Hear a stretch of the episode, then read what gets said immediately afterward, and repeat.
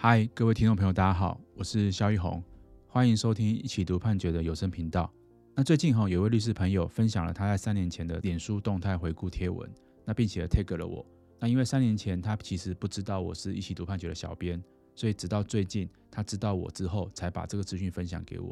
好，那当时哈，李克泰非常的火红，然后当时贴文讲的是法普的问题。那今天这一集呢，我想要跟大家谈谈我对一起读判决的定位跟想法。啊，这位律师朋友在三年前的贴文提到，知识的普及要做到两点要求：第一呢，要避免使用大量的术语。第二，要有效率的选择资讯跟控制资讯量。好，我想这真的是非常关键的两个重点，但其实非常的不容易，尤其在法律的领域里面。啊，第一个部分就是说，许多术语呢，事实上是法律知识的累积。如果要解释一个名词，可能需要更多的名词去解释。如果说要换句话说，可能就要提供更多的资讯。然后呢，比较法律专业的客群可能就会因此而受不了、不耐烦。那但是如果用一句精简的话来说明，可能会发生不够精确的问题。那至于哈选择资讯跟控制资讯量，这也是一个非常不容易的事情，因为要讲什么、讲多少，都会影响到听众的兴趣以及理解的程度。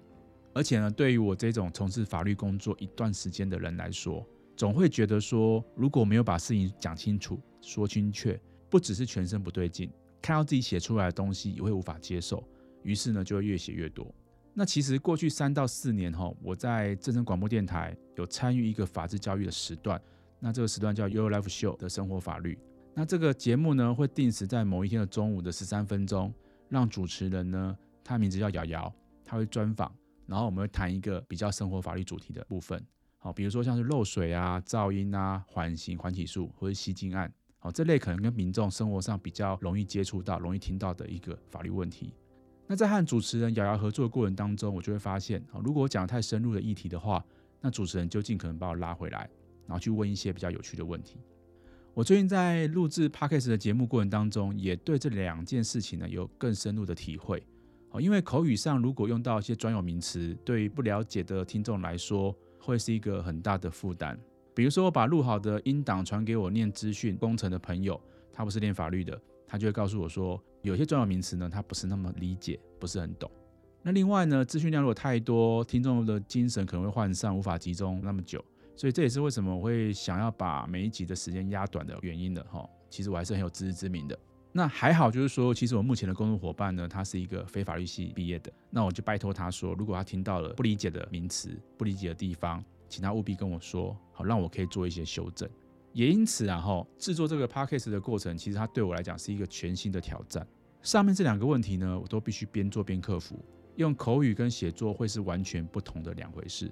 回到刚刚律师朋友的贴文当中，有一段内容提到一起读判决。他在三年前提到以下原文照录，他说：“哈，目前在法普上做的比较好的，例如一起读判决，就一个法律问题或案件，动辄也要两三千字才能解释完。”我相信，除了法律人或对法律很有兴趣，一般人是读不太下去的。这也是法律知识普及化的一大障碍。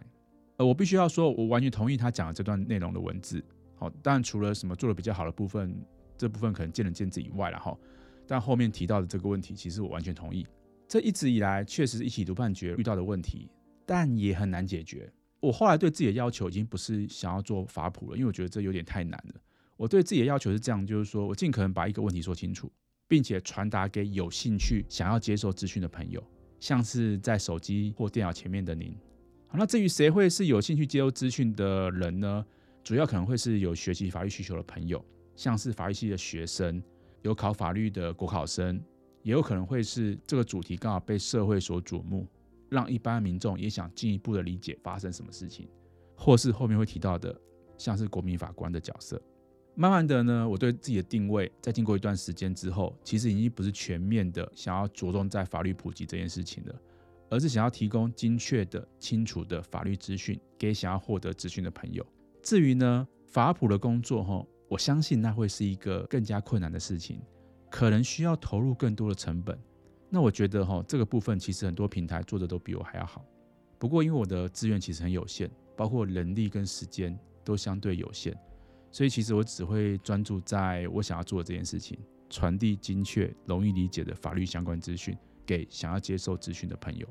那讲到这里哈，其实我觉得在未来的国民法官制度也是会是类似的问题、类似的情形。很多朋友会担心，让素人法官上法庭会不会产生不理解法律的情况下，仓促的做出不适当的裁判？是不是要到非常的白话，他们才会理解？其实我自己的想法是这样子的哈，成为国民法官的民众，其实就是前面提到的，愿意接收法律相关资讯的朋友的受众。他们在做成决定之前，他们会认真的去吸收法官、检察官跟律师提出的相关资讯。我自己过去曾经参与过国民法官模拟法庭的检察官的角色，当时我看到参与模拟法庭的民众真的是全神贯注，他们很仔细的观看审判的过程呢，跟思考相关的法律问题，因为他们正是愿意接收法律资讯的受众。只是说我们可能要给他们更多的时间去吸收、去沉淀，然后呢，让他们可以做出妥适的决定。以上呢是这一期的全部内容。这里是一起读判决的有声频道，我是萧奕弘，欢迎你可以在收听平台留言区呢写下你的心得或建议。我们期待下一集见，拜拜。